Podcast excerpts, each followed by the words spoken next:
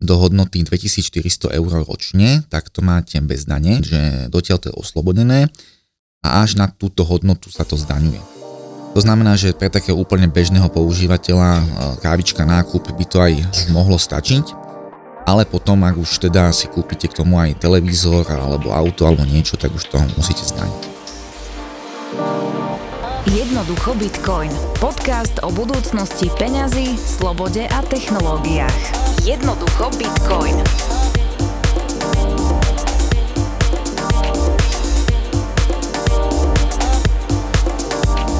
Peťo, tak vitaj v jebečku po druhý krát. Vítam, ahoj.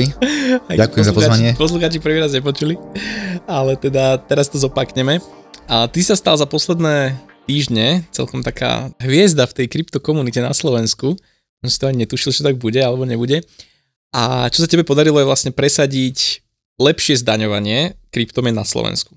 Aby sme to tu nemali také drakonické, aby, aby Slovensko nebolo tou v najhoršou krajinou pre krypto ľudí v Európe, ale aby to bolo, aby to išlo tým lepším smerom. Tak povedz nám teda, o čo sa jedná, čo sa ti podarilo Mňa by zaujímal ten proces, ak sa ty k tomu dostala, plus aj ty a kryptomeny. Tak poďme sa na to, na to spolu pozrieť.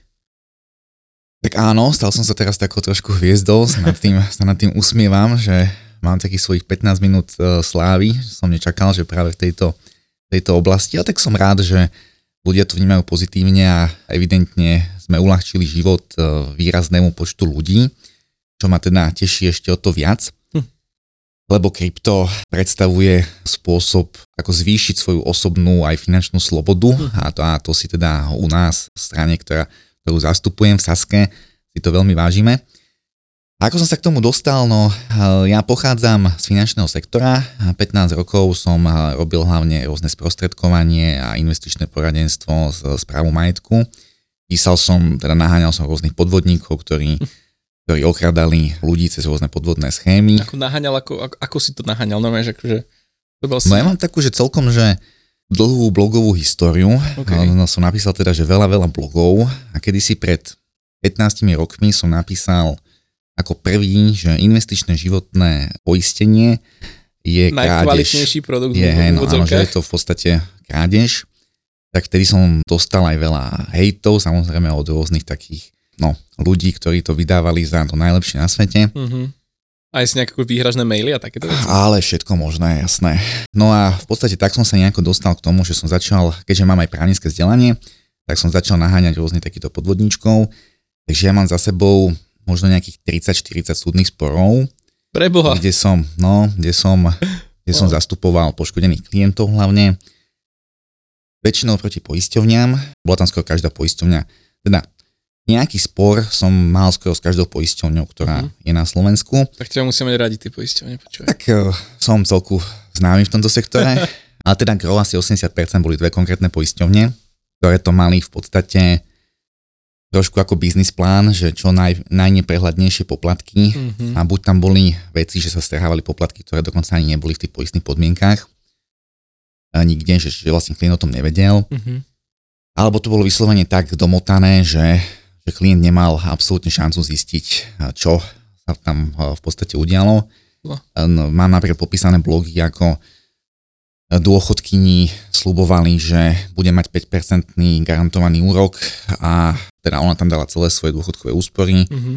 a nakoniec zistila po priame 3-4 rokoch, že 90% z toho išlo na provízie tým sprostredkovateľom. Nemyslíš vážne? No, no, no. 90%? Proste, tak, tak zhruba, no takže v podstate úplne, že cieľený podvod.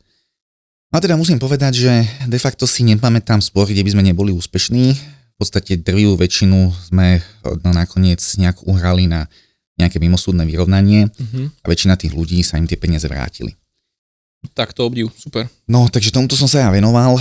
No a keď som, teda plus som sa teda venoval dôchodkovému systému a tak, a takto som sa dostal v podstate do politiky. No a ja a v podstate mal som niekoľko takých core tém, ktoré chcem riešiť. A jedna z tých core tém bolo aj zdaňovanie investícií, mm-hmm. lebo u nás sme teda neboli výnimoční doteraz len v zdaňovaní krypta, ale boli sme výnimoční v úvodzovkách aj v zdaňovaní investícií, že sa u nás inak zdaňovali... Neslávne. Áno, neslávne.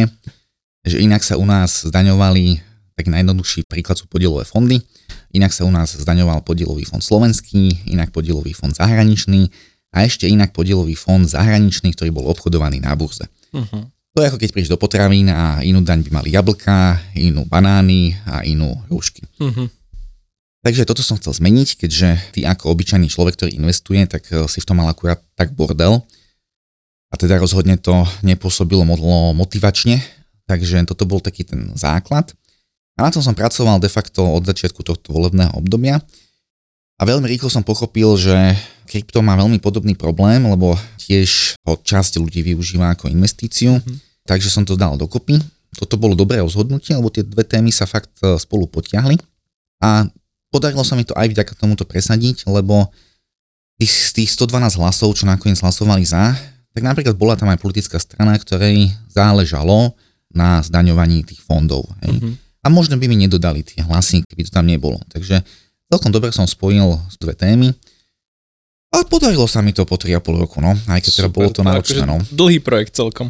Tak povedz že ako to bolo doteraz a čo sa mení, ako sa to mení, kto z toho benefituje a na čo sa má bežný kryptopoužívateľ pripraviť? Tak mali sme doteraz e, pomerne drakonickú e, sadzbu. Zisky z krypta boli zdaňované, teda boli zdaňované nielen teda to daňou z príjmu, ale ešte zdravotný odvod. Najväčší bizar. No, čo spolu teda vytváralo zaťaženie 33 až 39% podľa toho, do akej daňovej sadzby ste spadali. No a ešte toto bol teda ten jeden problém, ale ešte teda dva väčšie problémy podľa mňa boli, že vy ste mali podať daňové priznanie a teda priznať zisk, aj keď ste si za krypto kúpili napríklad kávu. Mm-hmm. Takže ja som prišiel do kaviárne, teda nie ja, lebo ja teda moc akože užívateľ krypta zatiaľ nie som, ale... Teším sa, že zatiaľ. To zmeníme, jebečko to zmení. Dobre. Keď mi inak pomôžeš potom s niektorými vecami, lebo už mám doma konečne kúpenú aj, aj hardverovú peňaženku, wow, ale dobre. teda ešte, ešte musím sa dostať z tej mojej prokrastinácie, aby som si teda všetko toto ponastavoval. Takže a za... máš dve deti, tak chápem, že čas na hardwareové peňaženky je úplne niekde veľmi nízko v prioritách. Tak, tak, tak, no, takže musím sa ešte k tomuto dokopať. Takže keď ste si kúpili tú kávičku, tak v podstate tie naše daňové predpisy boli nastavené tak, že už v tom eh, momente ste boli povinní podať si daňové priznanie, že za koľko som to krypto nadobudol, napríklad keď som ho vymajnoval, tak to bolo za nulu, uh-huh. koľko malo hodnotu vtedy, keď som ho premenil za tú kávu a z toho rozdielu ste mali zaplatiť túto daň a zdravotné odvody. Uh-huh. Čo samozrejme pre bežného užívateľa krypta, teda väčšinou o tom ani nevedeli, ale keď, keď už o tom aj vedeli, tak na to kašlali, lebo keď to fakt využívate denne, tak to sa jednoducho, že nedá, nedá zrealizovať. A niekde som aj nejakú takú štatistiku čítal, že v podstate na Slovensku zisky z krypta priznávalo 0,1% užívateľov. Takže... Aj to je dosť. No. Jak to odhadovali? Akože, ako vedeli, koľko je užívateľov? Lebo to je tiež taká... Toto som popravde nikde čítal. Toto, toto, toto, toto nie je nejaký odhad ministerstva alebo tak. Ani neviem, nakoľko to je to je kvalitné číslo. Uh-huh. Fakt netuším ani, ani, ani, ani už, kde som si to prečítal, ale myslím si, že asi to, asi, asi obaja tušíme, že to je blízke realite. Uh-huh. Napríklad jeden môj e, kamarát, alebo tak ako už veľa ľudí sa mi ozvalo a, ma, a, a sa o mňom rozprávalo, tak ten mi hovoril, že používa kartu z Binance. Alebo áno, čo, Binance kartu, čo áno, vlastne vieš platiť. Binance kartu. Nabiješ si kryptom a platíš hoci. Áno, áno, no, že už dlho, dlho z, z, si za to nakupuje letenky a ne, neviem čo. A odo mňa sa vlastne to zvedel, že páchal daňové delikty, lebo v podstate pri každom nákupe mal v podstate to priznať ako zdaniteľné plnenie. No. Mm-hmm. A potom teda doteraz bolo, e, sa zdaňovala aj výmena krypto za krypto, čo tiež sme odtiaľ odstranili a nechali sme tam iba, že tam bude zdaňovať výmena krypta za stablecoin, lebo ten mm-hmm. stablecoin je už, je už naviazaný na, na fiat menu, takže tam už, to už sa berie v podstate ako fiat. Ešte vysvetlím, že stablecoin možno pre poslucháčov a je to vlastne kryptomena, ktorá je jednak jednej z či už dolárom alebo eurom, ale väčšina sú teda dolárové stablecoiny drží si nejak tú jednak jednej hodnotu a je to podstate taká digitálna forma doláru, krypto, kryptoforma doláru. A teda to znamená, že vy ste odstránili zdaňovanie krypto na krypto, ale len krypto voči buď fiatu, to znamená eurám, dolárom, alebo voči stablecoinu sa stále zachovalo. Áno, áno, presne. No a pri tých kávičkách, tam sme to zmenili tak, že v prípade, že teda kávičkujete alebo teda nakupujete za krypto do hodnoty 2400 eur ročne, tak to máte bez dane, že dotiaľ to je oslobodené a až na túto hodnotu sa to zdaňuje. To znamená, že pre takého úplne bežného používateľa e, kávička nákup by to aj mohlo stačiť, ale potom, ak už teda si kúpite k tomu aj televízor alebo auto alebo niečo, tak už to musíte zdaniť. Uh-huh. No, pôvodne som tam navrhoval, že nech je to úplne oslobodené od dane, a teda výmena krypta za služby a tovary, ale potom som musel uznať, že to by bol prostriedok daňových únikov, lebo teda nech by ste si kúpili čokoľvek, aj dom alebo niečo, tak by ste nič nezaplatili. A takisto by sa mohlo stať, že nejak, keby bola nejaká, nejaký shitcoin, ktorý niekto vypumpuje za pár dní a vy mhm. to teraz zrealizujete, tak by ste to mali oslobodené aj bez ohľadu na to, že to dva dní na to padne na nulu. Hej. Uh-huh. Takže toto by sa dalo zneužívať, takže toto som musel uznať, že tak nechať nemôžeme. Takže sme tam dali tú hodnotu 2400 eur. Odkiaľ prišla tá hodnota 2400? Z mojej hlavy. okay. oni, oni to v podstate chceli... viac. Pôvodne, lebo už máme v zákone o daní z príjmu, že je oslobodený ostatný príjem do 500 eur, také tie malé prácičky nejaké a polnohospodárske, volačo a kapitálové zisky a niečo. Mm-hmm. A oni to chceli, že nech to akože že pod to dáme, pod tých 500, no tak to mi prišlo strašne málo, takže som tam moje hlavy vymyslel 2400, nikto mi to nejako nerozporoval, tak sme tam nechali. Lepšie ako 500, no. OK, lepšie ako 500. No a teda, ešte sme teda úplne zrušili zdravotné odvody z krypta, tie už nebudú sa platiť ani pri držaní krypta niekoľko dní, ani, ani vyše roka. A teda tú daňovú sadzbu sme zmenili tak, že pokiaľ držíte krypto viacej ako rok, tak e, budete platiť daň 7%. Ako je toto dokázateľné, to držanie? Napríklad kúpim si to v atm OK, mám toho bloček, môžem ho stratiť. Pozerá sa potom, lebo vieš dokázať ako používateľ, že teda ukážem na peňaženke, tu mi to prišlo, toto som minul, prišlo mi to pred rokom a pol na tú peňaženku. Ako sa na to vlastne bude pozerať potom či už daňový úrad, alebo niekto, kto to bude riešiť? No v prvom rade by to musel niekto rozporovať. Ono, asi by som povedal, že je veľmi nízka pravdepodobnosť, že vôbec daňový úrad vám ako fyzickej osobe príde na kontrolu dane z príjmu, pokiaľ nie ste naozaj, ja neviem, že najväčší živnostník na Slovensku, mm. alebo nevyskočíte, že je nejaká kauza, nejaký únik na DPH, mm-hmm. vy mhm. tam figurujete, tak je naozaj nízka šanca, že vám niekto bude kontrolovať daň z príjmu.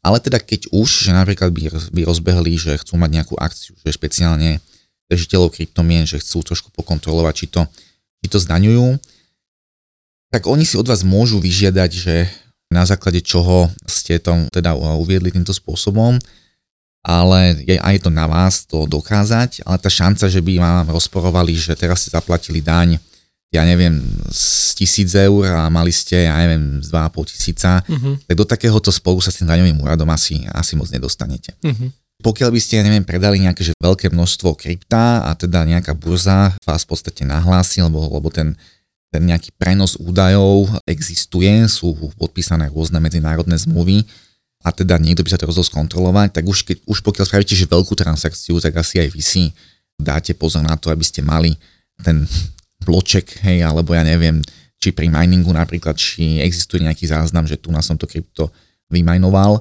Hej, je tam záznam neviem. o tom, že tebe vlastne ten mining pool, na ktorom ťažíš, mm-hmm. tak pošle v nejakom momente vlastne to, čo si vyťažil že ty tam vieš vidieť, akože v akom momente si to dostal a vieš dokázať, že toto je môj ne, mining pool account, tu vidíte, že mi to pool poslal. Mm-hmm. Ale tie náklady s tým spojené veľmi ťažké ako vyčísliť, pretože musel by si povedať, koľko si minul elektriky a tak ďalej. Takže to je, toto bolo celkom nešťastné, čo viem, že sa na to štát pozeral ako keby, že nula, že tvoj náklad je nula. Že to, čo mm-hmm. si mhm. vyťažil, vlastne zdaňuješ celé. To není v praxi realita. Ako sa vlastne štát pozerá na to vyťažené krypto? Je to niekde špeciálne definované? No moc to definované není, ako, tak, akože ešte reálne asi k tomu treba povedať, že ja som tie zmeny presadil v podstate napriek, alebo v podstate, áno, napriek snaha ministerstva financí to celé zhatiť. Hej. Ja som sa jednoducho 3,5 roka snažil a oni mi do toho 3,5 roka hádali vidle a v podstate podarilo sa mi to až v období bez vládia, kedy som si už nemusel pýtať povolenie, lebo on to v koalícii funguje tak, že ja v podstate môžem, keď chcem podať nejaký zákon, ktorý je v gestii ministerstva financí, tak ja potrebujem súhlas toho ministra financí. Mm-hmm. No a ja som si teda, najprv tam bol Heger, to sme mali dokonca takú skupinku pre finančný trh, a potom tam bol Matovič, no to ani nebudem komentovať. A podstate potom mi bolo povedané, že tak dostanú to oni ako politické zadanie, tá daňová sekcia, keď bude ako reforma daňového systému, no z toho nakoniec nič e, nebolo, lebo z mhm. toho bola ďalšia atomovka. No takže v podstate ja som sa že snažil, snažil a oni e, v podstate len mi 3,5 pol roka hovorili nie a bolo to absolútne že nekonštruktívne. Uh-huh. Takže aj teraz, keď sa mi to podarilo presadiť, lebo ešte ten zákon sa vlastne schváluje, teda každý zákon štandardne sa schváluje na dvoch schôdzach, medzi ktorými je mesiac, čo je na pripomienkové konanie a v podstate vylepšovanie toho zákona. Tak na veľa, na veľa som mal nejaký call na ňovou sekciou, kde mi to samozrejme celé skritizovali a dobre, a teda akože okrem toho, že sme sa bavili, aj, že napríklad o tom, že, že tá premena krypta na služby a tovar, že teda, že, že dokoľko má, byť oslobodená, tak e, nepovažujem tú komunikáciu s nimi za konštruktívnu. To teda nebolo, že vôbec konštruktívna. Takže oni si išli nejakú tézu a rušili tvoje návrhy a jednoducho... No áno, oni sú proste proti, hej. Uh-huh. Dokonca tam bol taký pokus, že oni sa snažili vyblokovať moju novelu, ten zmenu v inom zákone.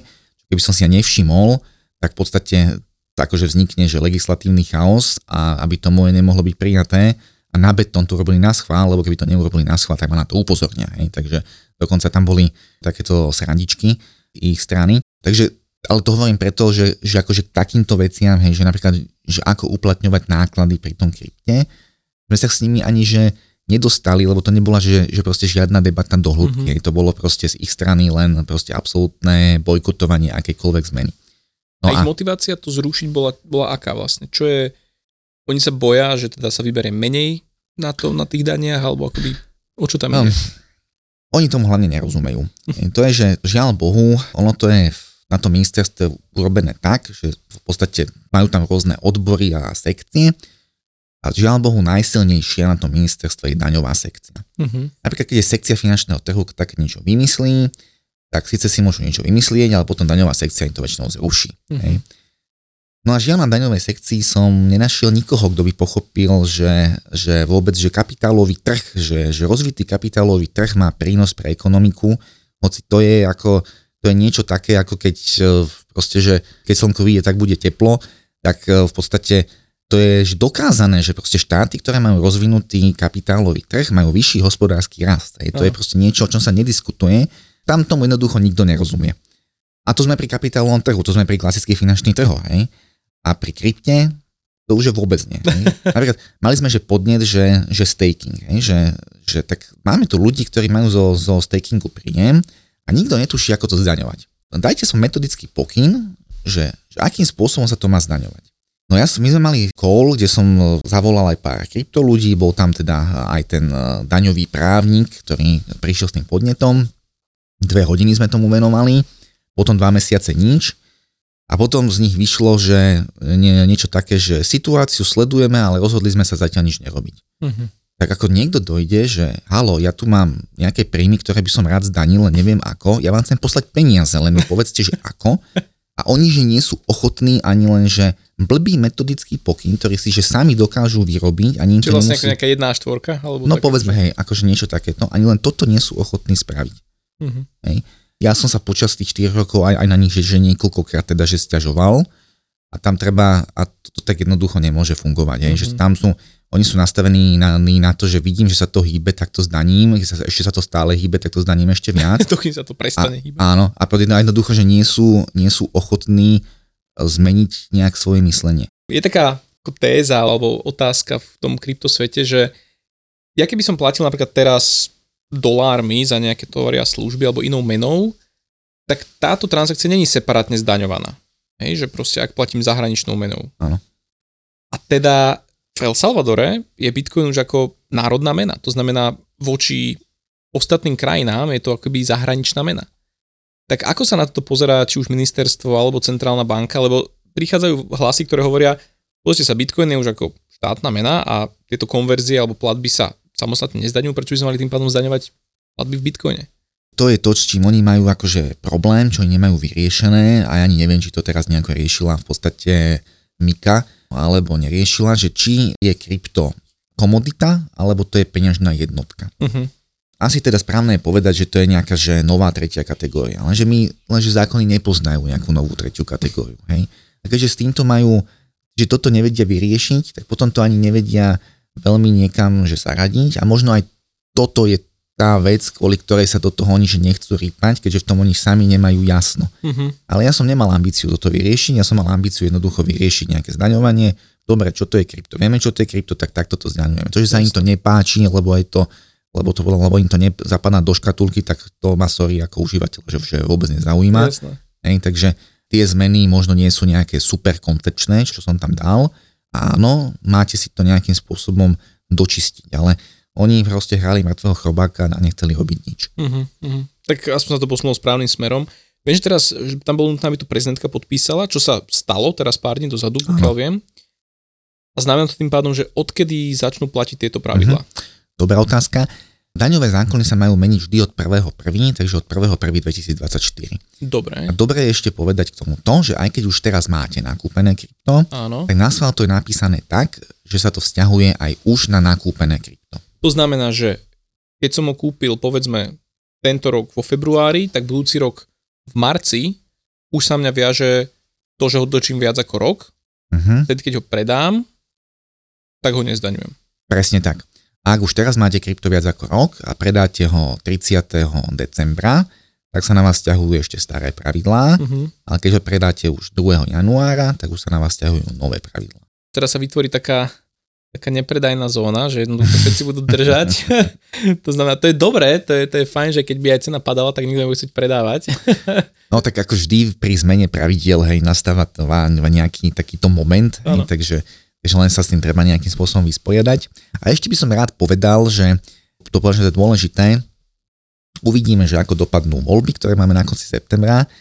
A teda ak by dopadli zle a ministerstvo financí bude vládať niekto, kto teda nezdiela práve... Červenší ako dnes. Na, červenší naš, ako dnes, ale teda žiaľ Bohu, aj z liberálneho spektra jedna strana teda hlasovala proti, alebo teda mm-hmm. sa mhm. vyjadrovala proti.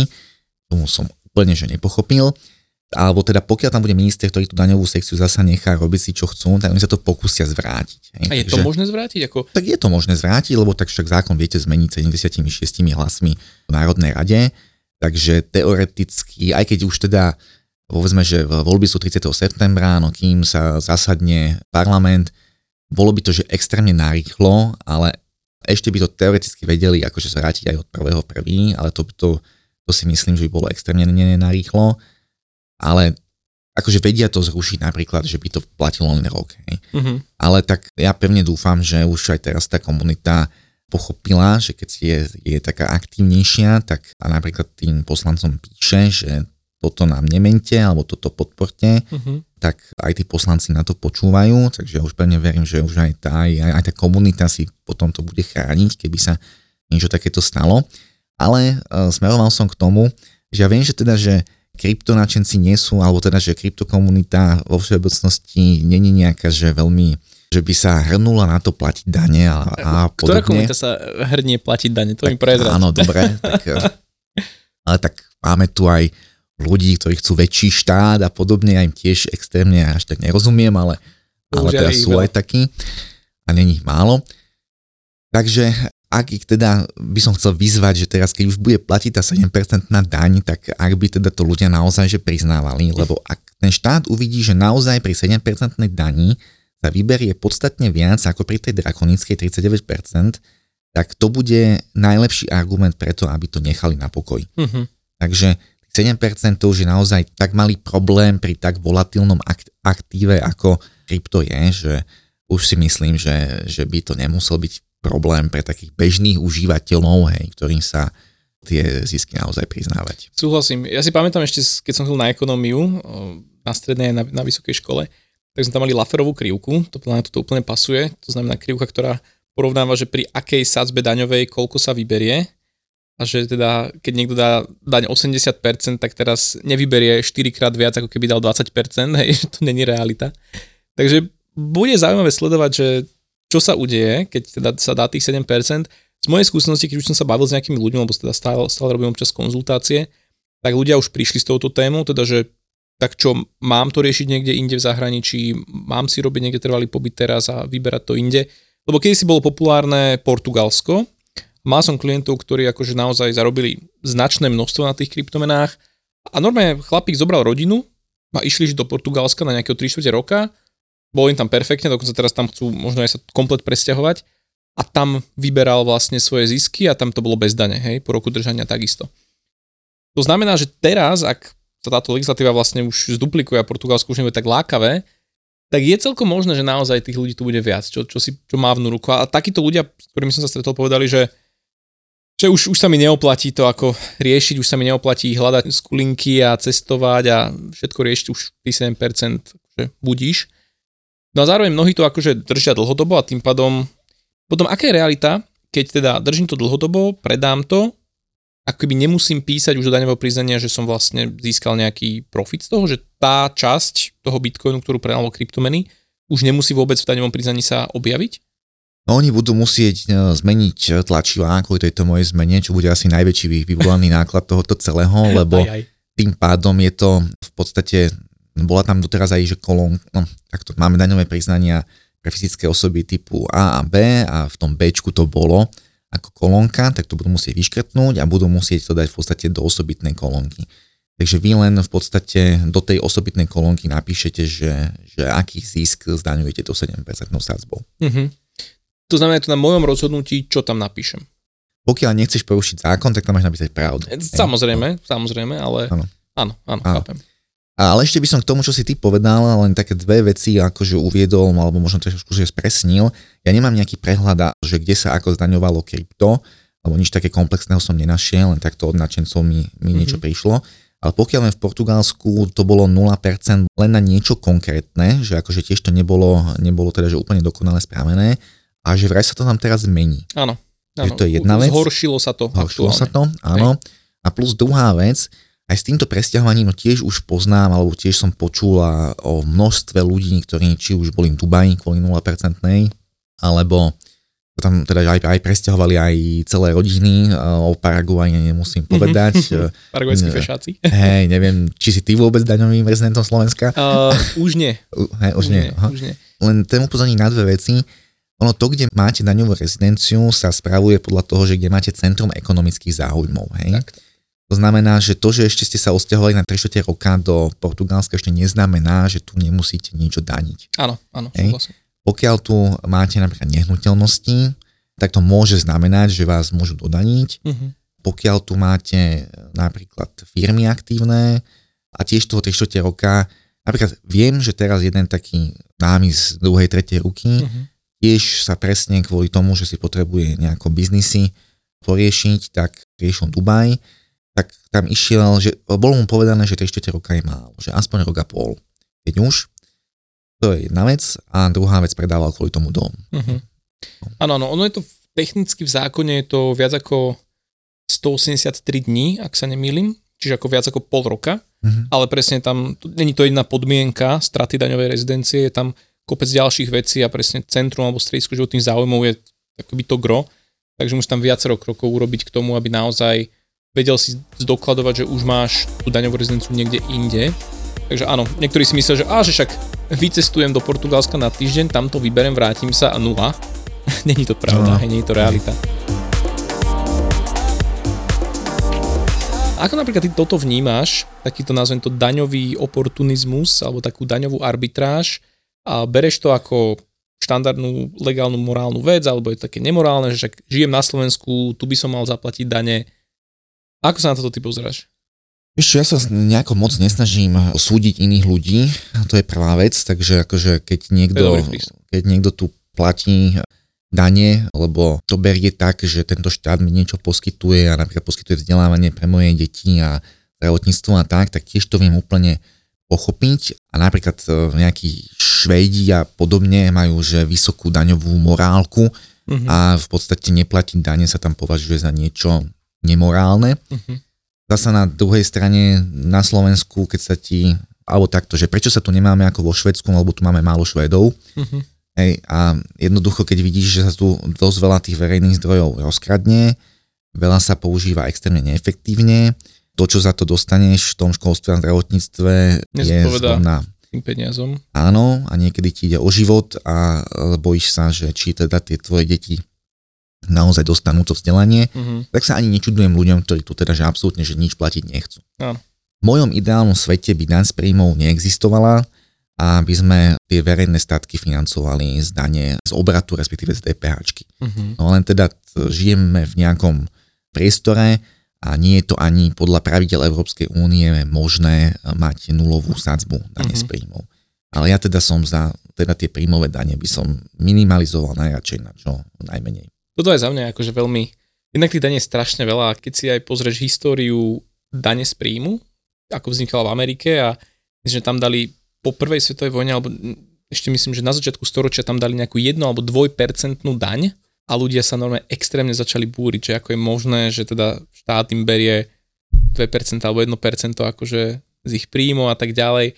A keď si dneska pozrieme, že už tu máme pomaly, e, teraz máme na Slovensku čo 21, 21 je, v, je pre podnikateľov, je pre právnické osoby a no potom je taká, že tzv. danková daň, čo si myslel, že mu to pomôže, tak dal pre živnostníkov, teraz neviem, či to je s obratom do 50 tisíc, či do 100 tisíc, že 15%, ale no. to je také, že, že to, to sa čudzujem, že, že to vydržalo tieto 4 roky, že to ťa niekto neodstrelil preč, ale tá štandardná daň z príjmov je 19%, 19. na 25%. Uh-huh. A potom sa to ešte, aby to, to nebolo, že jednoduché, tak... Čím zložitejšie, tým lepšie. No, no, tak máš nezdaniteľnú e, časť základu dane, čo teda patrí každej fyzickej osobe, teda každému daňovníkovi, okrem dôchodcov, dôchodcom som to nepatrí, a tá sa ti znižuje podľa toho, že koľko zarábaš. Mm-hmm. No takže v podstate štát, e, takže znižuje sa ti tá e, nezdaniteľná časť až na nulu, tým sa ti vlastne zvyšuje daňové bremeno a potom, keď ešte preskočíš nejakú hranicu, tak preskočíš z 19 na 25%, takže je to teda dosť komplikované. No.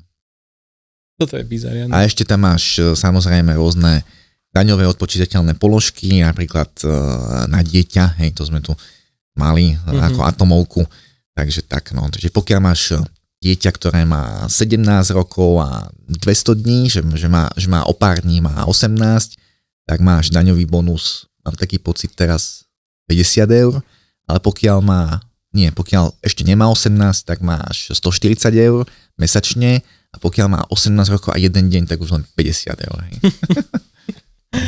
Dobre, nechceš, aby dieťa zostarlo. mm. to, to, sú, to sú riadne, riadne komplikácie.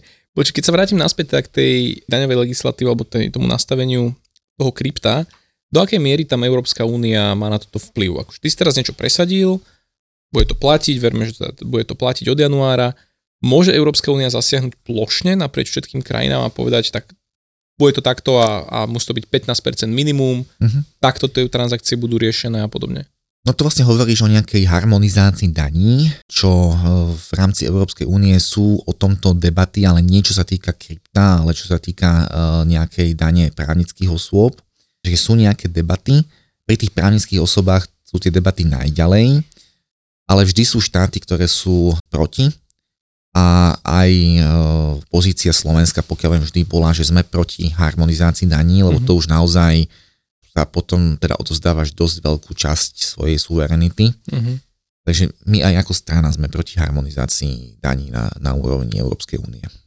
Súhlasím, ale vlastne, keby sa Európska únia rozhodne, môže, má to v právomoci, má to v kompetencii, ale museli by členské štáty s tým nejak plošne súhlasiť. Museli by všetky členské štáty súhlasiť. Všetky? OK. Táto to nedá roku do ohňa, že, že tam neexistuje nejaký, nejaký špeciálny, že to musia byť že všetky, ale sa na, na 95% som si istý, že všetky. OK, OK, tak to vyzerá byť celkom, celkom safe. Keď si toto presadzoval, boli nejaké hlasy, či už v tvojej strane alebo v iných, ktoré povedzme už to krypto mali a teda, lebo celkom väčšinovo to prešlo. Uh-huh. Koľko tam bolo hlasov za? 100, 112. 112. Bolo asi 35 hlasov bolo, že buď sa zdržali, alebo, alebo boli proti. Celý smer, tak tí sa zdržali. Tomáš Valášek z Progresívneho Slovenska sa zdržal a proti bol poslanec Taraba a ešte tam niektorí z tých kufovcov, tí boli proti.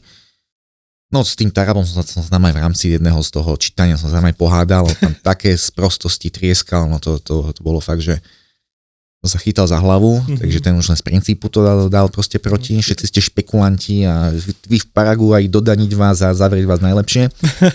Ale teda, ak sa ma pýtaš na to, že koľko kryptoznalých ľudí mm-hmm. bolo v parlamente, tak veľa ich nebolo. V podstate asi na jednej eh, ruke by som zrátal tých, že ktorí fakt, že vedeli. a potom tam bolo pár ľudí, ktorí sa o to tak nejako aktívnejšie zaujímali, že si ma aj nejako zastavili a sa ma niečo pýtali a to skôr, to skôr takže zo záujmu. Takže veľa ich nebolo. No. Ale v podstate, aby som ti odpovedal na to, že, že vlastne ako sa mi to podarilo presadiť, tak bola to, že čistá, tvrdá politická práca, čistá vyjednávačka to bola. Mm-hmm. To je zaujímavé, no, že ak chceš presadiť nejakú dobrú vec, aj tak musíš tam kľúčkovať a, a jednoducho stále nájdeš tie hlasy proti. Takže teraz len môžeš dúfať, alebo môžeme dúfať teda, že ten výber daní sa zvýši, aj keď ja vo všeobecnosti som veľmi proti daniam, ale tak to je zase na inú tému. Ale chápem, že je to, za mňa je to akože krok dobrým smerom, krok bližšie k nule. A takisto z mojej skúsenosti, ako hovorím, že sú ľudia, ktorí mi povedali osobne, že teda nebudú to riešiť nejakou inou cestou, zdania to, nechajú to tak, vo finále hotovo. Poďme si to zosumarizovať, aby posluchač teda vedel, čo ho čaká od prvého prvý. To znamená, aby som tomu dobre porozumel. Poprvé, už nie je 39%, alebo teda už nie, jednak už nie je zdravotný odvod, ten vypadáva úplne. Áno. Po druhé, na krypto držané viac ako rok, ktoré teda viem dokázať, neplatím z neho žiadnu daň. Mm, nie, tam platíš 7%. Aha, tam platím 7%. Áno, viac ako rok 7% a do roka budeš platiť tých 19 alebo 25. Aha, tak, OK, Hej. OK, OK, tak to no. ja zle porozumel. Ja som myslel, že vlastne nad rok to je 0 a do roka Nie. 7. Ja som schválne som nedal oslobodenie úplné, lebo potom by som nemal ten argument, že zvýšime príjmy do štátneho rozpočtu a to bol silný argument. Mm-hmm. A plus ešte, aby mi nevyčítali, že teraz krypto sa tu zdaňuje lepšie ako klasické investície, tak som tam musel nechať nejakú daň, lebo mm-hmm. investície sme teda, že o, o, už čas investícií bola doteraz oslobodená od dane a pridali sme oslobodenie aj pre tie zvyšné investície, ktoré používajú bežní občania tam to bude oslobodené od, od dane pri držaní nad 3 roky. Takže ja som to kryptom musel dať aj z týchto takých tých logických dôvodov, aby to fakt tá zmena, že mala šancu vydržať, mm-hmm. tak nejakú daň som tam, tam dať musel. Takže dali sme tam 7% na rok. 7% Takže na rok. Okay. Do roka bude 19 až 25, podľa toho, do ktorej daňovej sadzby. základu, akože to je tam, ten zlomový bod je nejakých 49 tisíc, 45 tisíc. Áno, tak nejako, hej. No ešte keďže tam je aj tá nezdaniteľná časť, tak on sa to tak akože... No. Ale hej, keď zarábate niekde nad, teraz hlavy neviem, ale 2500 no, mesačne zhruba v priemere, mm-hmm. tak už spadnete nad tú, e, do tej 20-25%. OK. Hej. Dobre, to znamená nad rok 7, do roka 25 alebo 19. Mm-hmm. Nezdaňuje sa výmena krypto za krypto, ak to není stablecoin, Hmm. A stablecoin sa berie čisto ako, ako štandardné euro. Hej? Mm-hmm. Čiže akéby výmena za peniaze naspäť, predaj tej kryptomeny. A kávičky, a to tak nazvem, do 2400 eur ročne nemusím zdaňovať vôbec. Presne tak. Zabudol som na niečo? No. Ešte by som dodal, že pre právnické osoby sa nič nemení, tam je stále 21%. Mm-hmm. Daň z podnikania právnických osob je tak trošku nedotknutelná, mm-hmm. lebo ten, kto podniká, tak sa berie, že má proste platiť tú štandardnú daň. Ale teda aj tak si myslím, že toto môže výrazne pomôcť Slovensku v vlákaní tých talentov a tých krypto ľudí, mm-hmm. lebo tak keď už aj niekto ide robiť biznis, tak on potom to krypto využíva aj na tú osobnú nejakú potrebu a mm-hmm. teda, takže im ani väčšinou, že nevadí tá sadzba pri právnických osobách ako to, aby to bolo trošku crypto-friendly, tak na okolo toho. Jasné. Napadá mi ešte, viem, že tento časový test ročný pri akciách je, je úplne oslobodený od dane. Znamená, ak držíš akciu nad rok... Dlhodobo, dlhodobo to bolo tak, že pokiaľ si mal akciu, alebo napríklad ETF, ETF je vlastne fond obchodovaný na burze, že pokiaľ si mal takéto finančné aktívum obchodované na regulovanom trhu, tak po roku držania bolo oslobodené. Mm-hmm. A my sme tam teraz pridali, že e, pokiaľ máš nakúpené niečo, čo nie je obchodované na regulovanom trhu, napríklad podielové fondy, napríklad investičné certifikáty, ale aj akcie, lebo ani nie každá akcia musí byť obchodovaná na regulovanom trhu, tak tie máš oslobodené po troch rokoch. Ja som to chcel pôvodne zjednotiť, ale tam boli rôzne tlaky, protitlaky, vyjednávačky, takže nakoniec sme vlastne urobili takúto židovú kategóriu ešte. Mm-hmm. Dobre, či toto máme zosumarizované, čo týka vymožiteľnosti, tak ako si povedal, akože daňový úrad asi ťa nebude naháňať za 3000 eurové záležitosti a samozrejme nenavádzame nikoho neplatiť dane a porušovať zákon, ale tá realita vymožiteľnosti je asi dosť náročná v takomto prípade. Hlavne keď si kúpim Bitcoin v atm alebo od kamaráta peer-to-peer, tak to je asi naozaj také, že... Tak ono, mnoho ľudí má rado svoj pokoj, že majú svoju dobrú karmu, že majú mhm. všetko vyriešené a, a sú spokojní. A keď niekto bude chcieť, no tu ani nejde o optimalizáciu, ale keď niekto bude chcieť nepriznať svoje príjmy, tak e, aj doteraz ich mohol nepriznať. Jasne. A bere na seba tie rizika. Bere na sebe má tie rizika. Dobre, Peťo, super. Ďakujeme za objasnenie celej tejto, tejto tematiky a za tvoje 3,5 roka snahy pomôcť aj kryptoekosystému. Budeme to sledovať a teda budem vedieť lepšie poradiť klientom, teda, že čo s tým a hlavne teda nepredávať do konca roka, držať, nech človek využije aspoň teda tých 7% a dokupovať si pravidelne, sporiť si Bitcoin. To odporúčame. Máš si nejaký tip pre celkovo nováčikov v krypte? Ty si jedným z nich, podľa mňa, teda teraz Áno. chystáš sa na založenie peňaženky hardwareovej, tak čo by si možno ty ešte odporúčil či už čo sa týka daní v krypte, alebo čo, čo sa týka celkovo krypto, kryptomien, čo by si im odporúčil? Ja sa ne, necítim na dávanie odporúčaní, ja som teda fakt, že len poučený like, takže ja som teda rád, že sa mi podarilo niečo, čo teda potešilo evidentne ľudí, pevne dúfam, že to bude mať úspech. No a ďakujem za pozvanie, bolo to veľmi príjemné a keď bude ešte nejaká príležitosť, tak rád sa prídem niekedy opäť. Perfektne, ďakujem ti Peťo. Jednoducho Bitcoin. Podcast o budúcnosti peňazí, slobode a technológiách. Jednoducho Bitcoin.